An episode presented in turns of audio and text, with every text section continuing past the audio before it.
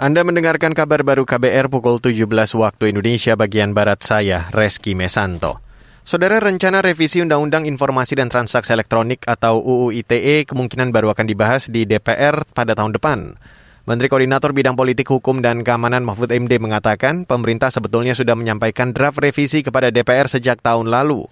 Surat Presiden atau Surpres tentang revisi Undang-Undang ITE juga telah dikirim ke pimpinan DPR tanggal 16 Desember tahun lalu setahun persis lah, tiga hari lagi udah setahun yang seharusnya segera dibahas oleh DPR, tetapi informasi terakhir kami mendapat jadwal bahwa kemungkinan rancangan revisi tersebut akan dibahas pada masa persidangan kedua tahun 2023 dan 2023 yang itu artinya kita menunggu ke tahun 2023. Sebelumnya saat penyerahan surat Presiden tahun lalu, Mahfud mengatakan salah satu poin dalam surat itu memuat pesan agar menghilangkan kecurigaan-kecurigaan penerapan Undang-Undang ITE.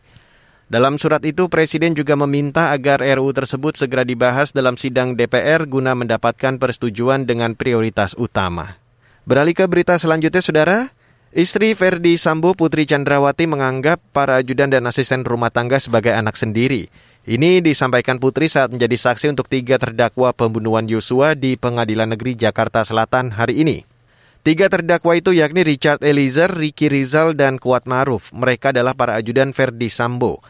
Awalnya majelis hakim mencecar Putri terkait kedekatan Sambo dan Putri dengan para ajudan dan asisten rumah tangga. Pada 6 Juli lalu, Sambo dan Putri merayakan ulang tahun perkawinan di Magelang dengan dihadiri para ajudan termasuk Yosua, Eliezer, Ricky, dan ajudan lainnya. Hakim menyebut mereka menyuapi kue seluruh ajudan dan ART dalam acara tersebut. Apakah hubungan saudara bersama suami dan para ajudan dan ART itu sedemikian dekat?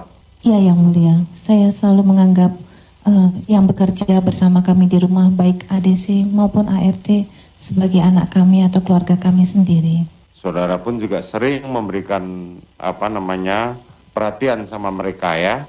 Iya yang mulia.